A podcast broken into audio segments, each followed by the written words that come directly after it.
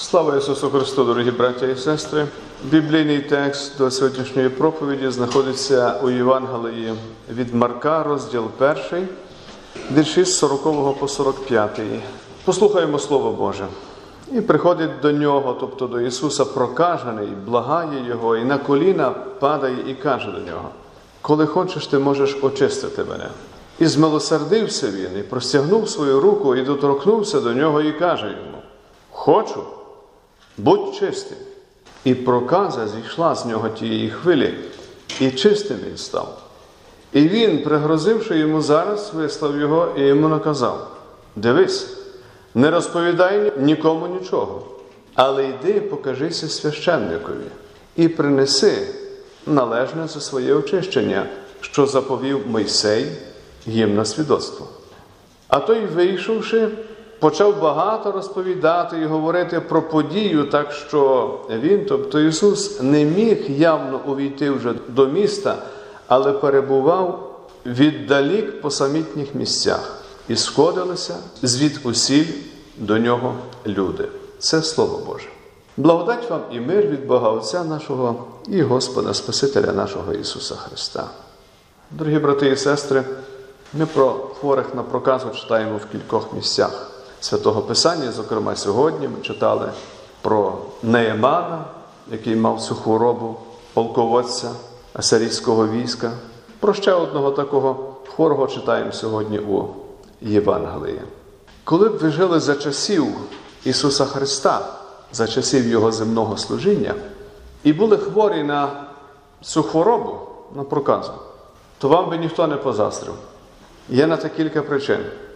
Вам треба було би конче дотримуватися приписів тогочасного юдейського суспільства щодо людей, які мали цю хворобу.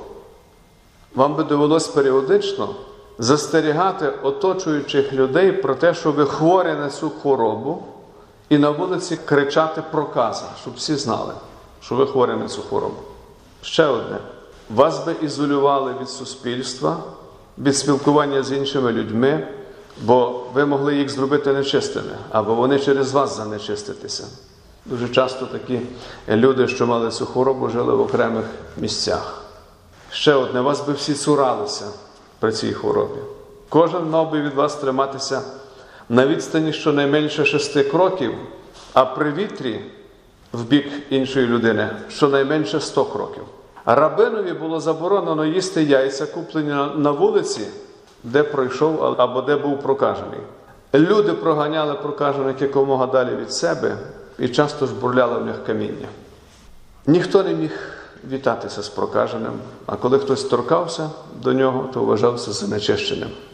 Давньогрецьке слово прокажений лепрою означає повалений на землю, кинутий. Ще одне значення цього слова кара Божа, покарання, бич. Загалом в ті часи людей, які були хворі на цю хворобу, вважали великими грішниками або причиною їхньої хвороби вважали є гріх. Тож становище хворого на проказу було дуже важким. А невиліковність цієї хвороби в ті часи робила життя людини практично нестерпним і безнадійним. Це показує або зображує нас у стані безнадійності без Христа, або в нашому природньому стані, такими, як ми є, коли ми приходимо на цей світ. Ми не знаємо, яким чином хворий на проказу опинився біля Ісуса. Адже там був натовп, Він якось туди дістався, та мало того, він ще до Ісуса наблизився. Це здається неймовірним.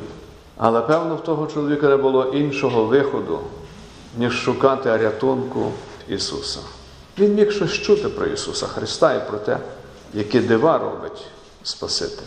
Однак те, що сталося пізніше, викликає ще більший подив. Закон Мойсея суворо забороняє торкатися хворого на проказу. Але що робить Ісус? Він торкається. Він торкається нечистого. І це нечувана річ. Це заборонено. Суворо. Заборонено для людей, але не заборонено для Бога. Написано, для Бога немає неможливої жодної речі. І після того, як Ісус торкається прокаженого, той одужав, і це було миттєве і цілковите зцілення. А тепер пригадаємо випадок з Нееманом, який ми чули зі старого заповіту, І він сім разів обмився в Йорданській воді і теж став чистим. Теж Господь вчинив це чудо.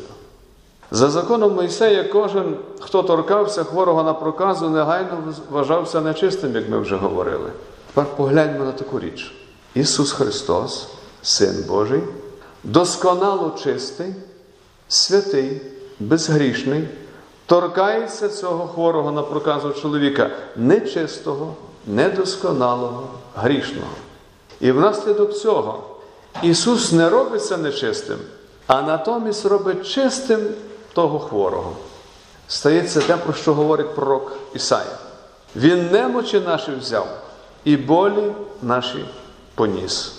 Завдяки тому, що невинний Ісус Христос взяв на себе наші гріхи, також гріхи всього людства. Нині ми через віру в нього, проголошені Богом спасенними, праведними, врятованими від прокляття гріха, влади диявола і смерті. Ми приходимо на цей світ подібними до того чоловіка.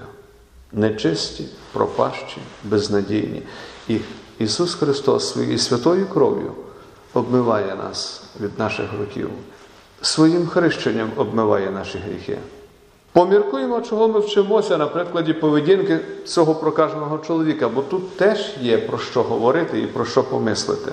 Мартин Лютер одного разу зазначив: хворий на проказу, а це він вже говорить про конкретний випадок з нашого Євангелія, дає нам приклад віри і молитви надто щодо наших тілесних проблем.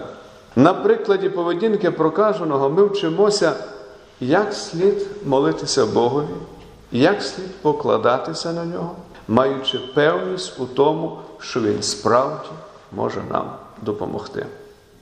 А тепер погляньмо ще раз на цього прокаженого чоловіка, якого зцілив Ісус. Що Він робить? Як Він поводиться, коли приходить до Ісуса Христа? Він вклоняється йому, написано, падає на коліна. І тут бачимо, як він вшановує Господа згідно першої заповіді. Він благає Його. Тут ми бачимо певність, що Бог чує наші молитви, відповідає на них, і святе Писання нас про це навчає. Далі цей чоловік сповідає свою віру в Христа. Ти можеш це зробити. І ми повинні вірити, що Господь може і сповідувати свою віру у нього, так як святе Писання нас навчає. Далі цей чоловік визнає Ісусову владу щодо того, що Він може його зцілити, але не вимагає зцілення, а каже, якщо ти хочеш, то це можеш. Далі він виявляє своє покладання на Спасителя і його милосердя, покладається на Божу волю. І так само повинні робити і ми. Святий Марко каже, що Спаситель виявив до прокаженого велике співчуття. Ми читаємо у Євангелії, Ісус змилосердився над цим чоловіком. Під час служби Божої ми прославляємо нашого Бога і співаємо довготерпеливий і многомилостивий. І це є вище, ніж просте милосердя. Це є те милосердя, яке є понад людське розуміння. Бог милостивий в такій мірі, що ми ніколи не зможемо настільки бути милосердними. Але цікаво ще одна річ. На грецькій мові оригіналу це слово змилосердився звучить таким чином: спланхмістейс. Воно походить від ще одного грецького слова плахнідзомай. І нагадує українське слово сплакнути. Його переклад цього слова змилосердився з грецької відчувати великий жаль, щирий жаль, переповнитися співчуттям, мати таке співчуття, що мало не плакати зі сльозами на очах. Тобто Христос навіть ігнорує той факт, що прокажений порушив закон. Він прийшов в це людне місце. Він не казав, що він нечистий. Ми не чуємо в тексті, що він мав би це говорити, проказа, я нечистий і так далі. І незважаючи на це все, Ісус змилосердився над ним і зцілив його. Лише три слова промовляє Ісус Христос. Хочу будь чистим.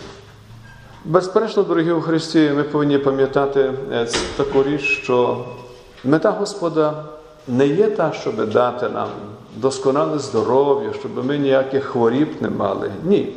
Але насамперед щоб ми мали Його за свого Спасителя, щоб Він дарував нам прощення гріхів життя і спасіння. А чудо, яке Він чинить, є доказом того, ким Він є, тим, що для нього немає неможливої жодної речі.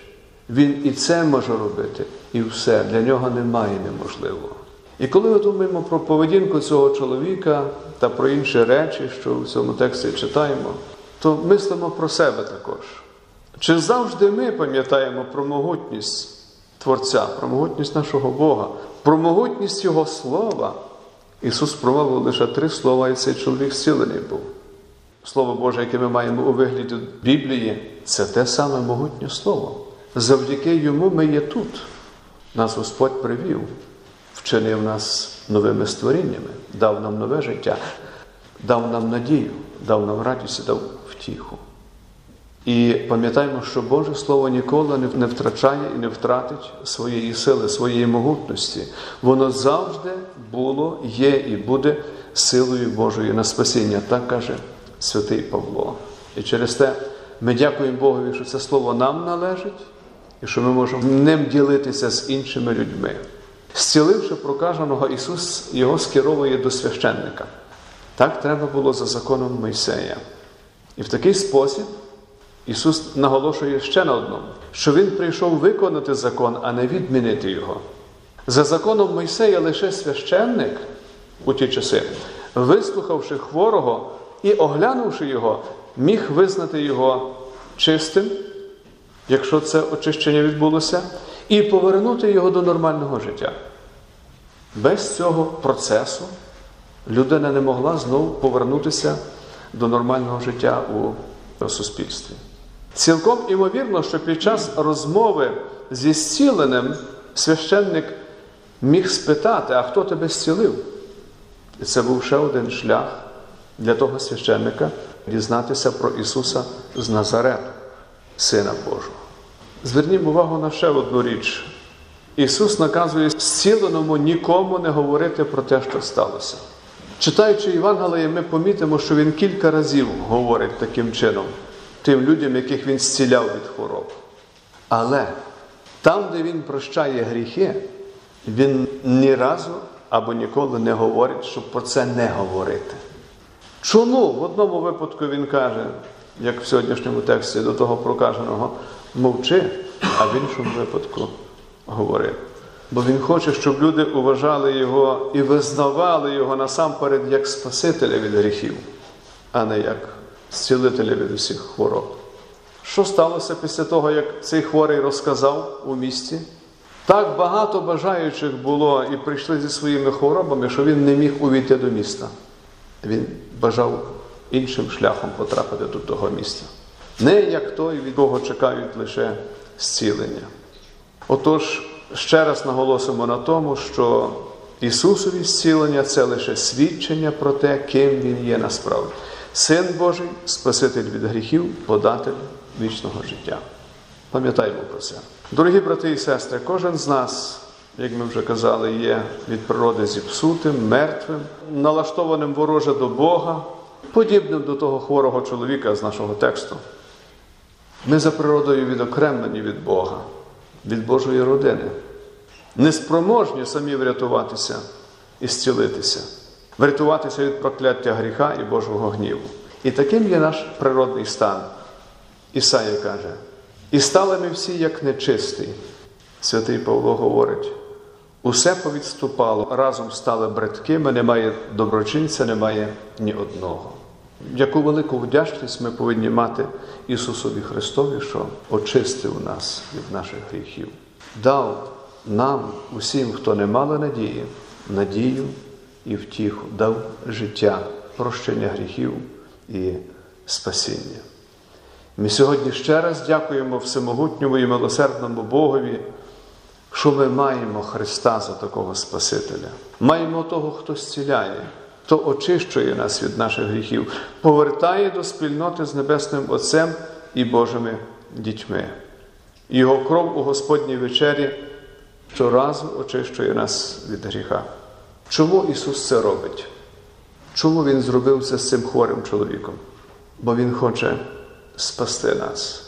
Бо таким є великий Божий план, щоб кожен спасся і прийшов до пізнання правди Божої. Отож, завдяки Христові, нашому викупителеві, нашому цілителеві, ми сьогодні є тут у церкві.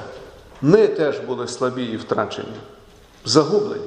Але Христос прийшов до нас, знайшов нас і зодягнув в одежу своєї праведності, повернув до Божої отари. І я хочу, аби ви розказували це іншим людям, щоб ви не тримали лише цю добру звістку для себе, щоб ви ділилися нею, щоб ви свідчили про Христа як дорогу, правду і життя. Нехай Господь благословляє вас своїм миром, який вищий від всякого розуму. І нехай Він береже ваші серця і ваші думки у Спасителі нашому Ісусі Христі. Благодать Господня хай буде з вами. Амінь.